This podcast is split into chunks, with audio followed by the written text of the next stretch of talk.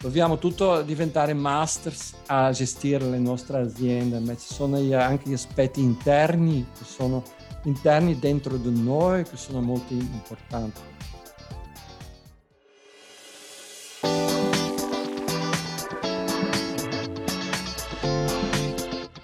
Ciao, sono Enrico Aramini, fondatore di HTC e creatore di Zeronit.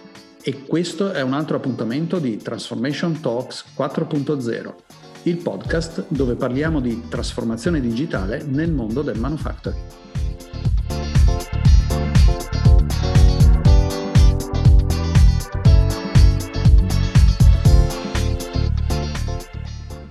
Hi guys, benvenuti a questo nuovo podcast di Transformation Talks 4.0. Con noi oggi c'è Kun Lagae, che è un consulente in Lean Organization.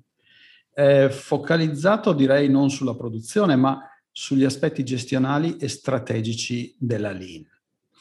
La sua missione è quella di aiutare le aziende a raggiungere il loro potenziale attraverso il lean thinking, che è il metodo di cui parleremo poi più avanti, ma che ormai quasi tutti sappiamo è stato è nato in Giappone.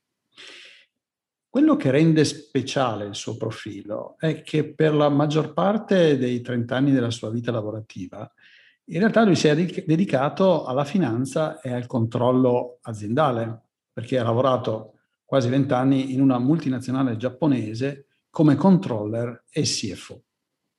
Prima in Belgio, perché è nato in Belgio, nelle Fiandre, e poi anche in Italia. Negli ultimi anni però si è dedicato molto al concetto di leadership e al concetto di cultura aziendale.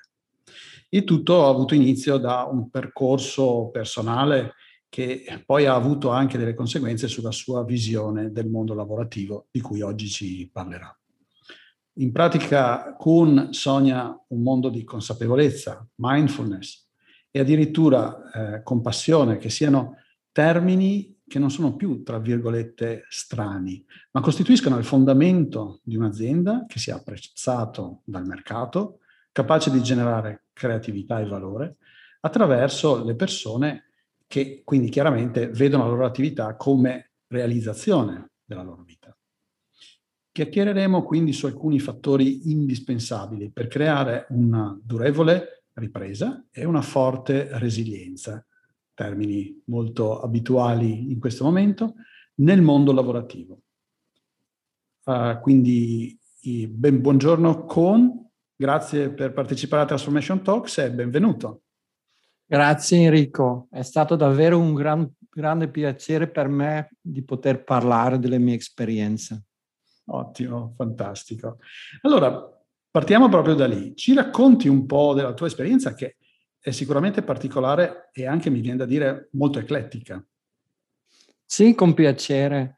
Come mm, lei ha accennato prima, la mia esperienza prima era non nel mondo della consulenza Lean, ma proprio uh, come controller e CFO aziendale.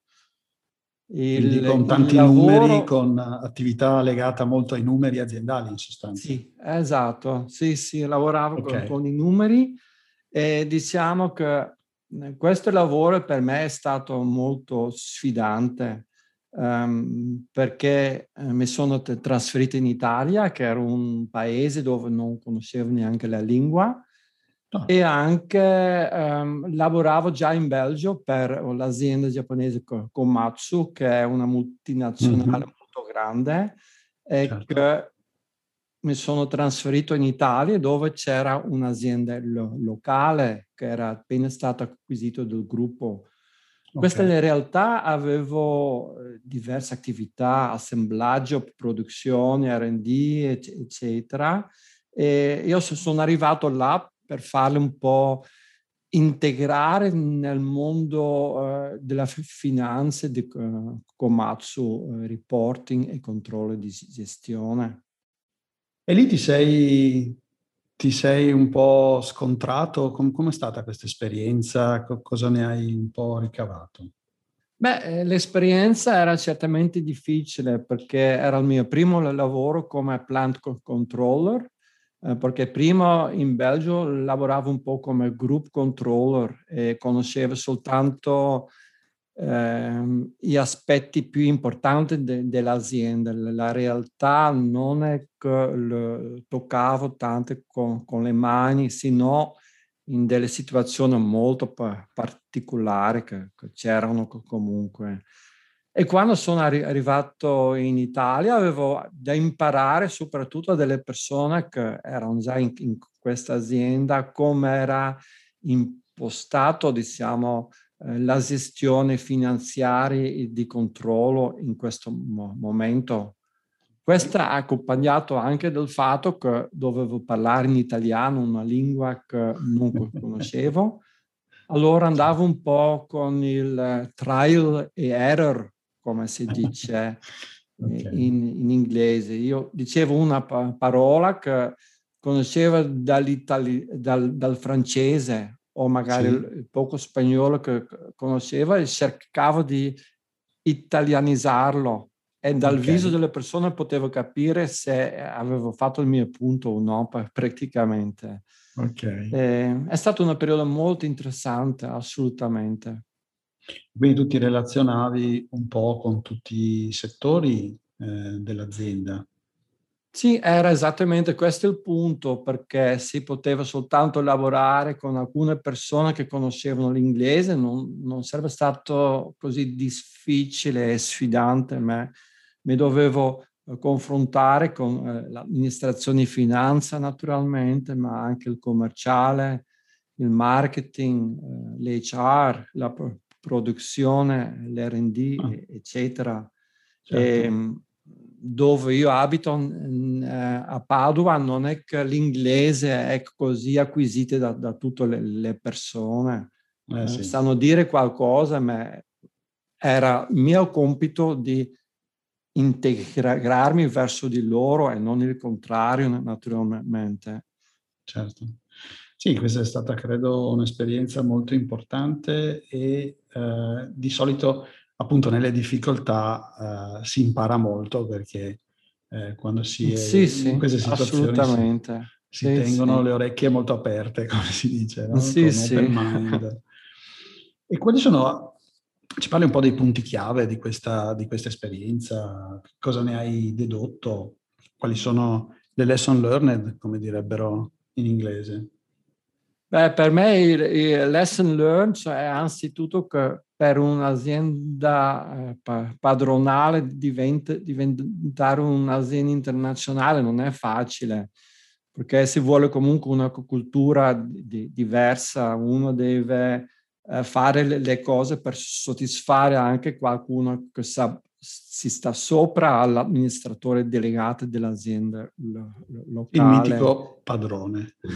Sì, esatto, sì, sì ma quello che comunque ho in, in, imparato, anche sbagliando t- tante volte, lo, lo, devo dire, è che se impostato in un certo modo, questa funzione, e devo dire che parlo soprattutto del controllo di, di gestione, perché la finanza e la contabilità è qualcosa che viene fatto, ci sono delle regole come farlo certo. e si, si fa, ma il controllo di gestione è di, diverso perché il controllo di gestione non si può imparare de, de, da un libro, bisogna certo. proprio vedere se le cose che uno fa sono efficaci sul campo e, e portano valore alla funzione. E quelle che, ho visto erano, diciamo, le, le, le, le tre lessons learned, learned, se così vogliamo chiamarle. Okay sono i seguenti. In primis, penso che i controller devono lavorare insieme con gli altri de- de- dipartimenti, in particolare l'R&D, il project management, il commerciale, ma soprattutto lo- l'operations. Perché mm-hmm. eh, l'operations è una cosa che chi è da fuori di là non sa esattamente come f- funziona ma se io come controller eh, vuole capire quali sono le leve che sono quelle di miglioramento e quali sono le informazioni che io posso sì. produrre e mettere a disposizione delle persone, devo prima conoscere le cose importanti, come viene costificato un prodotto, come è il flusso logistica interna all'azienda e tutte cose di, di questo. Sono delle cose che un controller può imparare soltanto se, se, se va in giro per l'azienda naturalmente e fa delle de, de domande dietro il computer, dietro l'Excel o ERP uno non può trovare questo e quindi le scarpe antinfortunistiche sì, sì. sono Devo necessarie. Devo dire che non l'ho messo perché in questi tempi, eh, tempi, là magari non c'era ancora tanta attenzione a questo, devo dire, ma in, in questo momento assolutamente sì. ok, grazie. E dopo il, il, secondo è che quando sono arrivato io ho cominciato a produrre diciamo, i dati finanziari economici per poter eh, confrontare i risultati con il budget, con una pianificazione strategica, eccetera, ma per poter essere efficaci questi dati finanziari non bastano, devono essere mescolati insieme con dei dati che non sono finanziari, i cosiddetti key performance indicators. Mm-hmm, certo. non, non, si possono definire per tutta l'azienda che cosa sono, perché dipendono dalle criticità dell'azienda, del settore, eccetera. Ma ed è soltanto mettendo insieme i dati finanziari, per esempio sì. il costo della produzione, con dei dati non finanziari, per esempio il volume di produzione, eccetera, che uno può capire questo costo. Certo. Certo. Questa a volte manca perché i controller producono eh, i scostamenti del budget, eh, le varianze verso i costi standard, eccetera. Ma se, se questo eh, non va collegato a una cosa operativa che le altre persone stanno seguendo e gestendo, sono de- delle cose, sono delle realtà, ma non si, non si riesce a a fare azione di miglioramento su, su questo. Anzi, certo. sono eh, causa di co- conflitto normalmente. Sì. Eh, perché un dipartimento dà la colpa all'altro delle minori prestazioni, eccetera. Chiaro.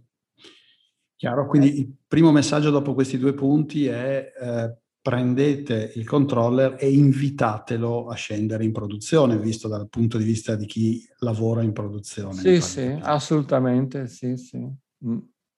Io capisco che questo non è fa- facile perché eh, conosco il lavoro che c'è nel, nell'amministrazione finanze in controllo ed è, ed è davvero t- t- tanto, ma io penso che adesso possiamo anche attraverso eh, di sistemi inf- informativi e di eh, reporting automatizzare molto e questo dovrebbe permettere eh, di scendere più sul, sul campo.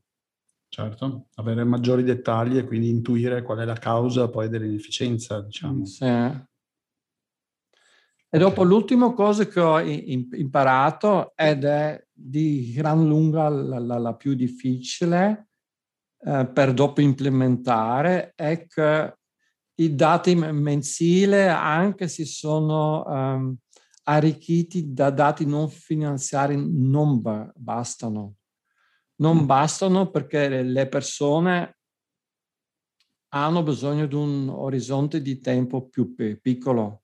Dopo un mese, anche se un controller fa il cosiddetto fast closing e i dati sono disponibili dopo tre giorni, per esempio, ma un mese è, è, è troppo perché sono stati troppo cambiamenti nell'area della produzione, soprattutto eh, eventi esterni che, che, hanno avuto le loro incidenze, che questo report che viene fuori è soltanto una visione su quello che è stato fatto, ma non aiuta ancora a migliorare le cose. Eh, le aziende che vogliono veramente migliorare eh, il loro performance devono pensare anche ad avere ad avere dei dati eh, con un orizzonte di, di tempo più, più, piccolo, un giorno, un turno, una se, settimana anche. Questi okay. dati non saranno gli stessi che sono disponibili sul livello mensile, ma sono quelli là che servono per poter monitorare la pro- produttività, eh, il volume certo. di pro- produzione, di confrontarla con, con il piano, con certo. i numeri in mano, con delle cose che sono successe due o tre giorni fa, le persone ries- riescono a ad agire e a correggere il tiro molto più facilmente. Ed è anche okay. importante in qualche modo che il controller fa parte di, di, di questo, perché questo lo aiuta soltanto a dare anche più valore ai report mensili che fa dopo. Certo. Ehm, e questa è una bella sfida perché di, di solito Um, tutto comincia bene, il controller sta facendo nuovi report, eccetera, ma dopo un po' le persone l'hanno visto due, tre, quattro, cinque volte e lo guardano un po', ma non gli interessa, a volte non gli interessa neanche più di t- tanto. E questo è un grande peccato, naturalmente.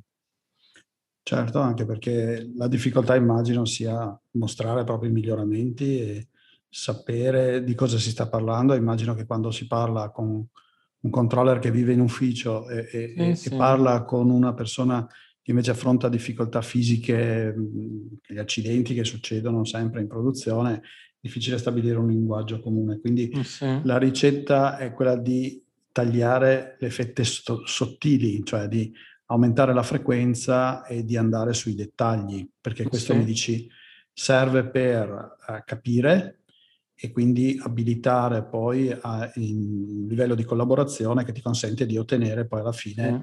I, i, miglioramenti attesi. E non solo i miglioramenti, anche le decisioni che saranno prese saranno molto più basate su fatti e confrontando le opinioni di diverse persone. Uh, in inglese esiste, non esiste tanto il controllo di gestione, che è un termine che ce l'ha un po' tutto dentro, eh, gestionale, finanziario, eccetera, ma loro parlano più chiaramente di financial control, che potrebbe essere una persona nel head office che va soltanto a monitorare la, la situazione economico-finanziaria. Parlano di un plant controller, uno che è responsabile per un, per un plant, una fabbrica, un'azienda, ma parlano anche di un ruolo che in Italia non è conosciuto, che si chiama il business control. E questo mm. dovrebbe proprio una, essere una persona che è dedicato a um, un, una un, un linea di business, a un value stream, come le chiamano anche eh, nel mondo mm. del lean, che lavora più o meno per il 50% del tempo di, di fianco alle persone de, de, dell'operations certo. per analizzare eh, le situazioni che si pre- presentano, per capire come risolvere questo al, al meglio, eccetera. E penso che questo è una soluzione che può portare molti be- benefici. Con, hai nominato value stream, che è un termine, che è un termine tipico della, lean manufacturing. Ci sì. racconti un po', condividi un po' la tua esperienza proprio specificatamente alla lean? Sì, diciamo la, la, la mia esperienza di, diretta con il lean è nato prima che sapevo cosa fosse il lean, il termine non era conosciuto neanche perché eh, sono andato a lavorare per eh, Komatsu eh, per questa azienda nel 93 e okay. l'ho, l'ho fatto proprio per curiosità culturale, se così possiamo chiamarlo. Um, se, c'erano molti libri che parlavano di come diciamo, il sistema di gestione giapponese era superiore a quello sì. occidentale perché avevano una visione del tempo molto più, più lungo, non sull'anno, sulla trimestrale, ma, ma proprio molto più lungo ed anche perché non era tanto un mondo di conflitti, ma che si cercava sempre il consenso tra le sì. persone. E questo mi ha incuriosito e in realtà pensandosi sopra, eh, queste due cose sono anche fondamentali per, per il Lean. Dopo una cosa interessante anche che nel 93 eh, nel mio ufficio avevo un, un ex, expatriate giapponese di fronte, fronte a me. Okay. Seguivo un po' tutti i pro, progetti importanti che esistevano nell'Europa che dovevano portare a un'espansione del business e cose di, di questo tipo. E lui chiedeva informazione alle persone, anche a me per esempio, ma alla fine quando lui eh, analizzava questi dati, perché lui parlava anche direttamente con il eh, CEO del, del gruppo in, in, Tokyo, lui non lavorava sul computer, lui aveva un foglio a, A3 dove lui scriveva sopra delle cose eh, in giapponese, penso nessuno ha mai saputo cosa ha scritto sopra se non era un giapponese. Sì, immagino. E faceva delle analisi eh, di diagrammi, di disegni, di, di Gantt, eccetera. E io pensavo all'inizio è perché lui non sa bene come lavorare con, con, con l'Excel. Okay. Non, non, non, capivo perché lui lavorava in, in questo modo là ma quello che mi diceva lui è che questo mezzo diciamo, di condivisione era l'unico che era accettato in Giappone dal top management. Oh. E dopo che nel 96 è arrivato il famoso libro di Jim Womack sulla Lean, Lean Thinking, certo. Eh, il mondo ha conosciuto questo sistema che è molto importante, si chiama A3 Thinking ed è mhm. essenziale proprio per uh, il problem solving, quel eh, problem solving definitivo, non tamponare soltanto la situazione, ma anche per gestire la pianificazione a lungo termine. Certo. E questo è perché eh, questo sistema prevedo già che le cose non vanno come previsto e eh. ti, per, ti, ti, ti, obbliga anche da pensare al risk management, che cosa faccio se queste cose non succede, eccetera, di pensare a dei countermeasures, come i giapponesi dicono sempre. Sì. E questo sì. è una cosa che avevi imparato allora capendo un po' la loro visione, la loro attenzione, senza sapere che cosa era il Lean. Um, comunque, dopo l'ho conosciuto meglio perché dopo arrivando in Italia ho lavorato insieme con uh, eh, il team uh, che lav- lavorava sulla Lean, su Kaizen e dopo ho visto meglio da che cosa, che cosa vuole dire naturalmente. Ma diciamo il mio vero contatto con il Lean, quello veramente toccato con i mani, soltanto quando per una situazione al mio lavoro che era anche difficile, ho deciso di cambiare lavoro per, praticamente. Ok. Um, in realtà era una situazione difficile perché c'era una, una situazione, mi avevano chiesto se volevo trasferirmi come CFO in un pa- paese di, differente. Mm-hmm. E per motivi familiari non ho voluto fa- farlo e ho lasciato il gruppo. Questo per me è un periodo un po' difficile perché era incerto Uh, posso continuare a fare il lavoro che so anche fare bene come CFO e controller o anche fare qualcosa di diverso. Sì. Ed in realtà uh, nell'ultimo anni ero un po' frustrato anche di certe cose perché volevo anch'io avviare di uh, processi di miglioramento, non soltanto aiutare gli altri, fornire i dati, eccetera. E, come ero ancora abbastanza giovane, non tanto, ma mi considero ancora giovane. Sei giovane, sei giovane. Eh, pensavo perché non, ca- cambiare e vedere come va questa situazione. E ho, ho fatto prima un master che parlava di Lean Office, okay. perché la mia idea era di non applicare il Lean soltanto nell'area di manufacturing, ma farle diventare un, un, un, una, una, gestione aziendale a 300 gradi praticamente. Certo. E, e questo dopo grazie al contatto che ho avuto con una società di consulenza, io ho potuto fa- fare queste mm. cose qua e così sono diventato um, consultant lean in questo modo. Ok.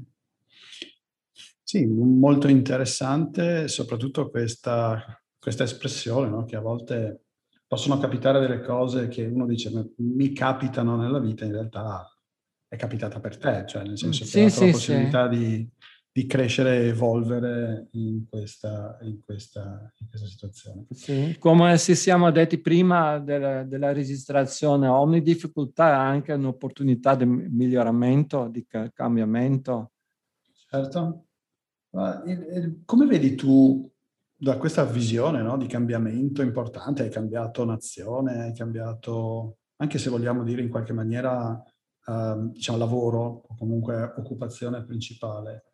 E come la puoi parametrare rispetto al profondo cambiamento che ci sta portando, che ci ha portato, perché ormai è avvenuta, questa, questa pandemia, questo Covid-19? che ci sono ovviamente tanti momenti di sofferenza perché il lockdown, perché crisi del lavoro, crisi delle aziende, eccetera. Come vedi però l'aspetto opportunità invece? Eh, per quanto la, la lean vuoi dire, giusto? Sì, a, applicando appunto questa, sì, questa esperienza, che, che, che, che feedback ci, ci può dare o come ci può aiutare in questa situazione? penso che è una bella opportunità eh, perché il Lean permette di migliorare anzitutto i processi aziendali, ma um, qual è la cosa è che queste attività di miglioramento di processi sono non una, una cosa impostata dall'alto, un, un, capo dice bisogna fare in, in, questo modo, adesso vi dico io come farlo, mm. ma, ma, si parte proprio da, eh, dai problemi che esistono e diventa una cosa emergente dalle persone che stanno lavorando con queste situazioni, questi problemi giorno per, per, per giorno. Questo vuole dire che parlando del cambiamento, del, di disruption, eccetera, e anche del, del Covid, che questa è un'opportunità per le persone per mettere un po' la loro iniziativa dentro nel quello che possono fare, che può dare una grande soddisfazione a, a loro. Per esempio, quando si va a impostare un, un'attività di miglioramento di un, pro- processo a- aziendali. Se si parte proprio delle persone e si cerca di, di capire quale ob- obiettivo si vogliono mettere, mettersi loro, che dipende anche dalla mal di pancia che, che loro hanno. E se, se, va proprio insieme con le persone a scoprire come le cose funzionano in questo mo- momento normalmente non le persone non lo sanno neanche perché i uh, processi di cui stiamo parlando sono di uh, processi anche lunghi che richiedono l'input e l'attività di diverse persone, di diverse funzioni, eccetera. Allora, tante volte per la prima volta le persone vedono a che, a che cosa serve il lavoro che stanno fa, facendo loro si rendono anche conto che magari è una cosa che stanno ancora facendo perché qualcuno l'ha, detto dieci anni fa di fare in quel, in quel modo là, non serve alle persone che, che lo utilizzano dopo. Certo. E, ehm, questo generalmente crea comunque un entusiasmo tra, tra le persone perché Il miglioramento è stato definito da loro, sono loro che anche vanno a valutare secondo il eh, classico di diagramma impatto difficoltà, che cosa fare esattamente per migliorare. Questo è come si fa sul migliorare i processi aziendali. La stessa cosa esiste anche per la pianificazione a lungo te- te- termini. Quella che si chiama pianificazione strategica. Esatto, sì. Se si okay. comincia a analizzare il, il, il mercato, la situazione finanziaria, la concorrenza, la posizione competitiva de, de, dell'azienda, eh, le tendenze sul mercato, l'opportunità, le minacce, tutte queste cose. E queste dopo va a declinare degli obiettivi di progetto di miglioramento. Queste vengono fatte da parte del management, ma non è soltanto top down, c'è anche un'interazione con le persone che lavorano sotto, che dopo conoscono la, la realtà meglio rispetto al top management.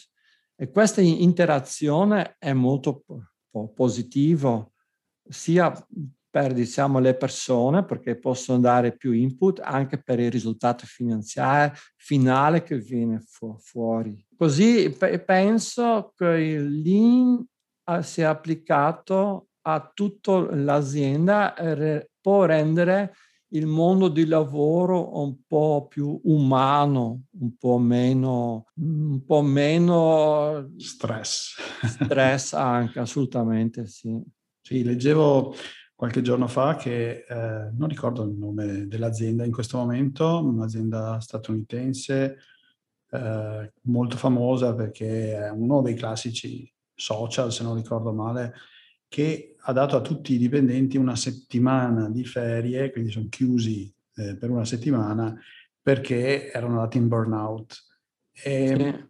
credo che questo sia uno dei challenge più, più, forti che abbiamo, perché non ci rendiamo neanche conto di qual è il livello di stress, spesso e volentieri, a cui siamo sottoposti. Sì, sì. E, e anche perché le pressioni poi alla fine non sono solo, abbiamo citato il Covid, abbiamo citato il, il management, che spesso e volentieri non è così allineato con le persone eh, operative, ma anche la stessa automazione progressiva delle fabbriche che genera sicuramente uno stress, perché poi alla fine le persone non sanno se rimarranno o verranno sostituiti dalle macchine. No? E quindi sì, c'è, sì. c'è, un livello di stress uh, effettivamente molto elevato. E Contemporaneamente vedo che comunque si comincia a parlare molto di questo argomento, si comincia a tenere in considerazione che la produttività delle persone eh, non è legata alla quantità di ore che uno fa, sarà banale a dirsi, ma è collegata forse più alla qualità delle ore di lavoro che uno fa e che poi ne fa tante comunque di ore di lavoro. Sì, assolutamente. Diciamo, questo è applicabile anche per, per la Lean, perché il lean non finisce quando io ho definito eh, questo processo come deve funzionare adesso o quando ho fatto il piano per eh, le azioni strategiche che, devo fare. È una cosa che eh, richiede un focus costante delle persone.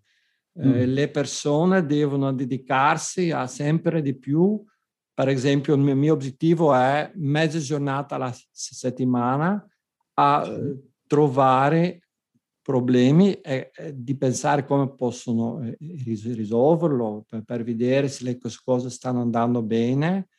E questo richiede comunque un, un, un certo focus. Uh, è una situazione anche non tanto confusionale nell'azienda, non è adesso non è facile. Eh, come tu hai detto giustamente, ehm, la situazione delle aziende del mondo lavorativo, ma anche del mondo in generale, sta diventando sempre più volatile, se vogliamo, in qualche modo. Il famoso VUCA, dove cinque anni fa se ne parlava molto. Questo anche ha fatto le aziende sono diventate anche molto più frenetiche eh, rispetto a quanto lo erano prima. Questa parte del, del top management, questo mm. dopo va al middle management e in cascata cade su tutte le persone. Le persone vanno un po' in crisi, in, in, overdrive, come si dice in inglese. Questo tocca a molte persone, o diventano eh, iperattivi, che diventano un po' i firefighters aziendali, che, che, si, si dicono, quelli che corrono da un'emergenza all'altra per cercare di tamponare delle situazioni senza poter avere il tempo e l'attenzione per risolvere realmente i problemi.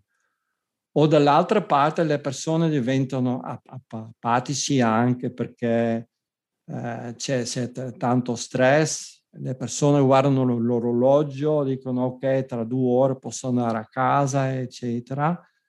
E questo non è quello che le aziende hanno bisogno, le aziende hanno bisogno delle loro persone di qualcosa di molto dif- differente, se, mm. secondo me. Ma si vuole focus, si vuole um, uh, focus, tempo, calma, eccetera. Io ho mm. uh, sentito una cosa interessante, questa diceva che i pesciolini hanno un tempo di uh, attenzione, di focus su una cosa che dura 10 secondi. Ah, però. Si lo vede nell'acqua, tutti i 10 secondi vanno in una direzione diversa, eccetera. E questo va bene, ma il, il, problema è che hanno fatto anche degli esperimenti sulle persone. Hanno visto che le persone hanno un tempo di attenzione di 8 secondi. Addirittura. Meno. I, I, pesciolini sono più concentrati di, di, noi. Questo naturalmente anche tanto dovuto alla sovrabbondanza di informazione, di email, di notizie, eccetera. E, e, questo fa in modo che non si può concentrarsi su una cosa, costruire una cosa piano piano, eccetera. Certo. Questo è un problema che stiamo seguendo adesso, ma questo va anche eh, su, come ho già visto tante volte, aggravato in qualche modo, modo dalla psicologia delle persone. Quando le pers- persone, per esempio i manager, sono sotto pressione, la natura dice che dopo non è che sono aperto a capire cosa stanno dicendo le loro persone, sta, hanno, vogliono soltanto comandare senza ascoltare cercare di risolvere come pensano loro la situazione. Eh, le, le persone diventano anche nervosi tra, tra, tra di loro, ci sono di, di trigger emotivi che uno vede sempre di più, secondo me, scattare sul, sul lavoro dove dice basta, non posso più, lasciami stare, mm-hmm. non posso fare tutto e delle cose di, di, questo dove le persone non vedono nel, nel, loro capo un aiuto, una persona di supporto, ma vede soltanto una persona che sotto pressione sta pretendendo di ottenere sempre di, di più. Se dopo la fiducia verso il capo va via, è difficile di riacquistarlo si è anche visto con degli esperimenti che hanno fatto se per avere, per compensare un, un commento negativo che tu hai avuto da una persona, sì. una, una, valutazione, una critica alla tua persona invece al, di, al lavoro che hai fatto, eccetera. Tipo, tu sei lavativo, tu non capisci niente o cose di questo tipo che uno non dovrebbe fare perché deve soltanto parlare del lavoro, non delle, sì. eh, non delle persone. Per compensare questo si vuole più o meno otto feedback po- positivo. Ah, e questo in medio, a volte sarà anche molto di, di più, penso. Eh, dipende, immagino, anche da come viene presa dall'altra, come viene recepita la critica dall'altra sì. parte, ma sicuramente arrivare sul piano del giudizio sulla persona eh, credo sia veramente eh, uno per arrivare lì è veramente la frutta probabilmente. No? Cioè... Ah, ma se le persone sono sotto stress lo fanno nel lavoro come lo fanno anche fuori del la, lavoro, eh, comunque. Certo, in questo uh, io vedo anche poi un effetto collaterale proprio nella vita delle persone, perché effettivamente anche nella presentazione a livello internazionale di Zyronit che abbiamo fatto, io ho fatto all'epoca un'affermazione, dicevo ragazzi rendiamoci conto che se guardiamo il tempo che passiamo durante la giornata vari, nelle varie attività, il lavoro è sicuramente la parte preponderante, a parte dormire, che vabbè, per qualcuno è anche meno di otto ore e anche molte, molte meno, però in quel momento sei incosciente, quindi mh, non puoi esprimere la tua volontà mentre il lavoro è sicuramente una parte importante. Se riusciamo a migliorare anche solo del 10%, 20% la qualità di quello che facciamo durante il lavoro, abbiamo migliorato del 20% eh, molta della qualità della vita, cioè abbiamo fatto veramente un salto avanti e questo credo si rifletta poi anche fuori dal mondo del lavoro.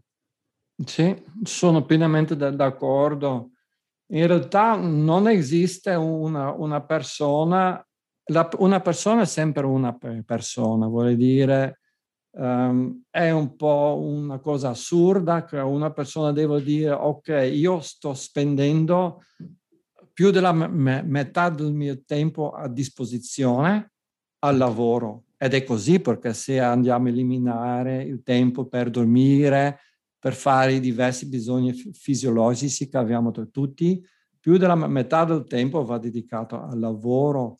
Se devo fare questo, vuol dire scollegato rispetto alla mia vita che io chiamo reale, che è quella fuori del lavoro, è una situazione che, che non è molto be- bello. E anche crea anche, il lavoro può creare soddisfazione sicuramente, ma anche stress. Sì. Ma secondo te quant, quante persone riescono veramente a realizzare un sogno che hanno nella loro vita al lavoro? Mm. Secondo me molto, molto poche. poche. Molto poche perché, come dicevi tu prima, a me piaceva molto quella, quell'esempio che facevi di firefighters eh, vedo sempre più persone eh, motivate a, a, spegnere piccoli incendi che si verificano, a risolvere emergenze.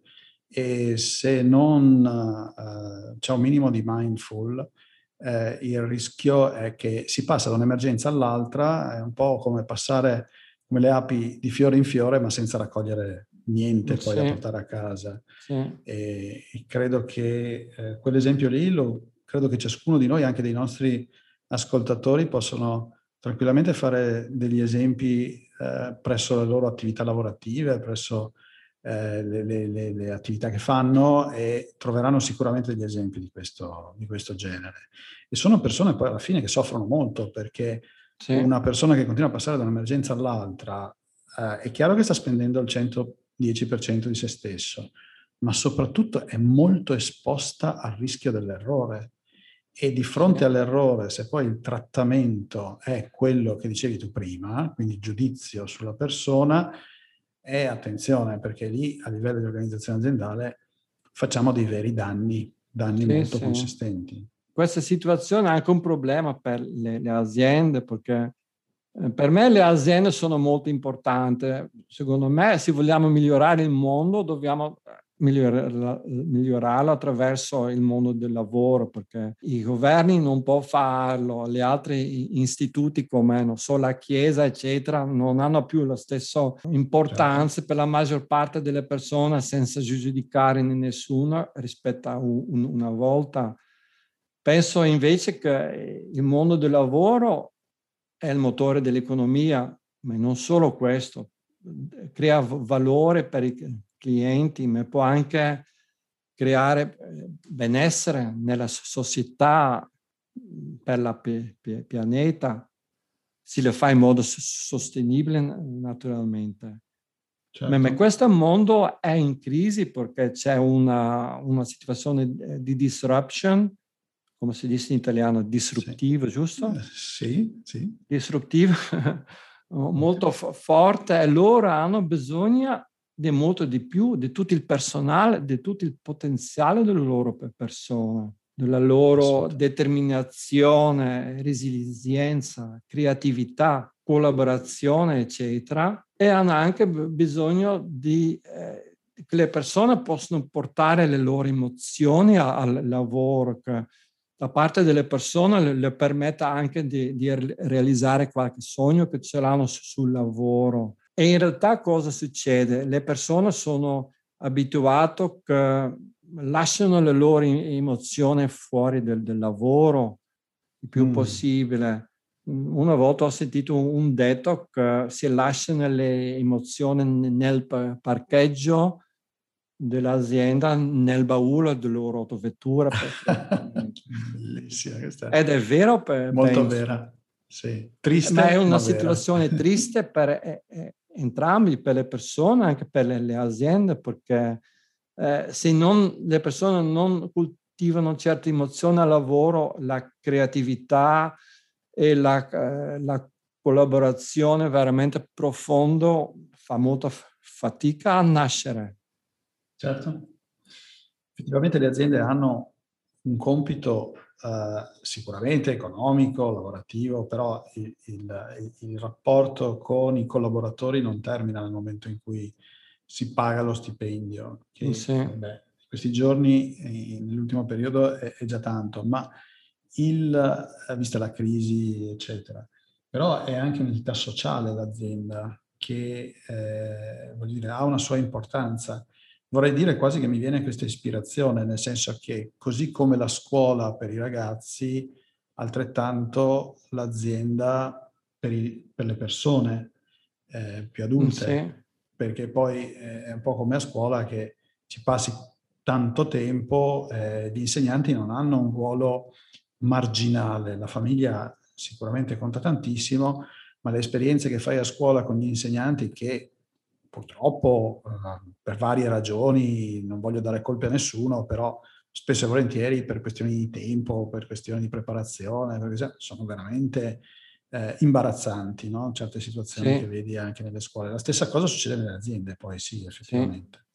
Sì, io Con... vedo un po' che le aziende stanno comunque cercando di fare delle attività come team building, eccetera, ma in realtà non sono sufficienti questo perché le persone diventano anche, qualcuno diventa anche un amico dell'altro che è piacevole, ma secondo me dobbiamo proprio eh, cambiare un po' il sistema operativo de- delle aziende e questo è un po' eh, la cosa su cui ho de- dedicato l'ultimo anno della, eh, della mia, mia, vita, nel 2020, perché avendo anche poco lavoro, quello che ho fatto è che ho fatto un master, che è un po' un, un master mm. che si concentra sulla leadership e sulla ma- mindfulness anche. Um, è stato un master molto interessante, era la prima edizione organizzato dalle università di New York insieme con LinkedIn e anche altre, si chiama Inner MBA.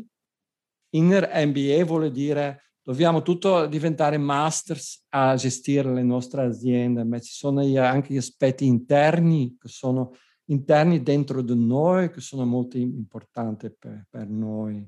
Certo. E, ehm, quelle che, che ho visto eh, come esempio è stato veramente una grande ispirazione per, per me. Ho visto di eh, CEO che sono visionari veramente, che hanno cambiato tante cose in, in, in azienda.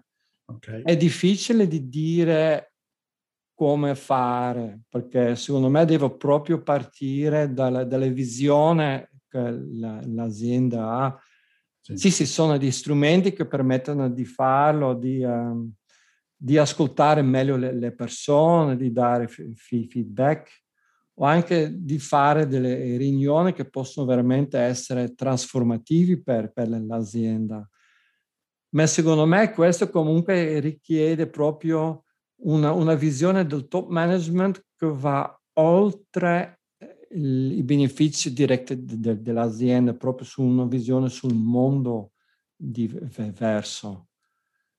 Ed è anche difficile perché penso che dobbiamo prima fare un cambiamento interiore per poter fare questo. Noi abbiamo la nostra forza, ma abbiamo anche la nostra vulnerabilità. Di certo non vogliamo fare vedere, ma in realtà se non lo faccio vedere anche la mia forza è molto meno. Allora secondo me l'azienda deve essere un posto dove le persone possono anche far vedere la loro vulnerabilità in qualche modo, che, si sia proprio eh, presente anche la compassione in azienda per, per poter fare questo. Ho letto un libro molto carino su questi concetti e che mi ha veramente eh, sorpreso.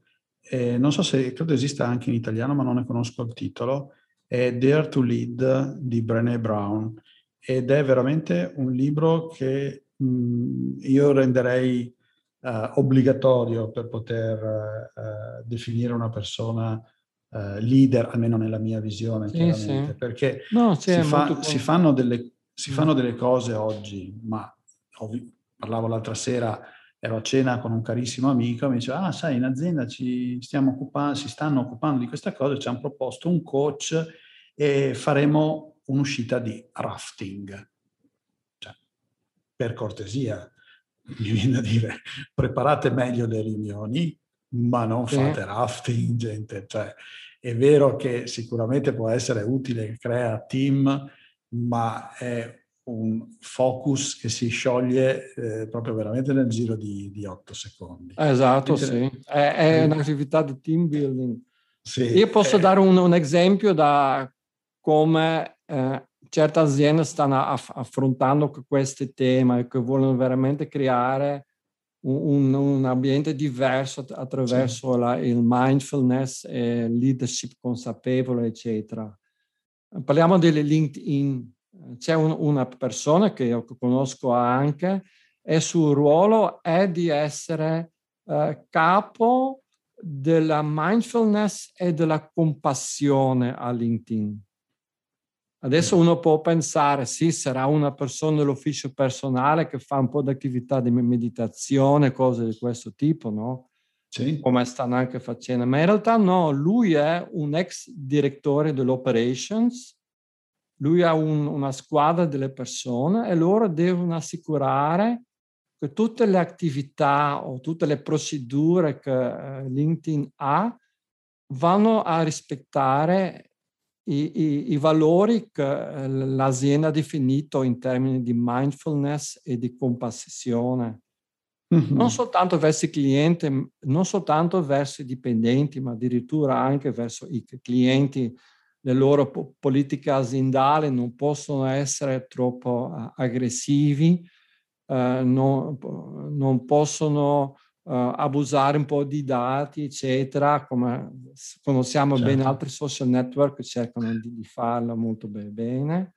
Certo. E questo per me è un po', ti dà un po' un'idea, come tu dicevi, con, con i rafting non facciamo nulla eh, sì, mettiamo su un'organizzazione con, con, l'aiuto anche di altre persone, ma comunque supportato al 100% del top management eh, che dice da adesso noi si comportiamo diversamente in azienda, allora sarà molto, eh, i risultati saranno molto di, differenti. Questo non vuole dire fare bene al mondo, per me questo non è, non è un'attività di... Um, beneficenza. Chiaro. Non è per, perché per me questo è il vantaggio competitivo più grande che un'azienda può avere, eh, perché certo. va, va, a essere molto facilmente di, di attirare il talento sul mercato, sapendo che lavori in un'azienda dove eh, loro sono eh, attenti al tuo benessere, alla tua crescita personale, eccetera il turnover delle persone sarà molto meno. I clienti possono anche beneficiare di questo perché si sanno che questa è un'azienda che prende cura delle persone, come eh, prende anche cura de, della na, natura e della società, eccetera. È, un, è, un, è un'immagine molto po- positiva, naturalmente. Certo. Allora è un vantaggio competitivo molto f- forte ma è anche è una cosa che tu hai detto poco tempo fa, un tipo di scuola per le persone. Eh sì. In questo modo l'azienda diventa un po' una palestra per le persone, dove loro possono imparare ad ascoltare meglio le persone, a gestire lo, lo stress meglio. E una volta imparato questo, loro dopo lo portano anche fuori dal loro lavoro, nella loro famiglia, nella società anche, eccetera. Nel rapporto con i figli. Certo, sì. assolutamente, assolutamente. Proviamo un po' a, a pensare a, questo. Se invece di avere delle persone che tornano a, a, a casa stanchi e facilmente irritati. Abbiamo delle persone che sono più capaci di, di, di ascoltare eh, veramente la loro famiglia e essere pre- presenti. Eh, secondo me può fare una bella di, differenza. Certo. Va bene, Kun. Eh, ti ringrazio, il tempo è terminato, si potrebbe continuare fino a stasera sì, sì. sono argomenti molto interessanti, c'è molto cambiamento sotto ed è molto in linea con quella che è forse l'evoluzione dell'azienda, che ripeto non è solo un luogo di lavoro e dove passo delle ore in cambio di uno stipendio. Bene, ti ringrazio infinitamente e magari ti strappo la promessa di risentirci un'altra volta per proseguire su questi temi. Sì, con piacere. Devo dire che è stato un grande piacere per, per me per poter parlare di queste cose che io sento che mancano ancora molto e magari posso dare il mio piccolo contributo a divulgare un, un pochettino di più. Va bene. Grazie infinite Kun e ai nostri ascoltatori, a risentirci. Ciao Grazie. ciao. Qui è Transformation Talks 4.0. Ci sentiamo al prossimo episodio e per altri contenuti o per una soluzione di digital manufacturing visitate il sito www.zyronit.com.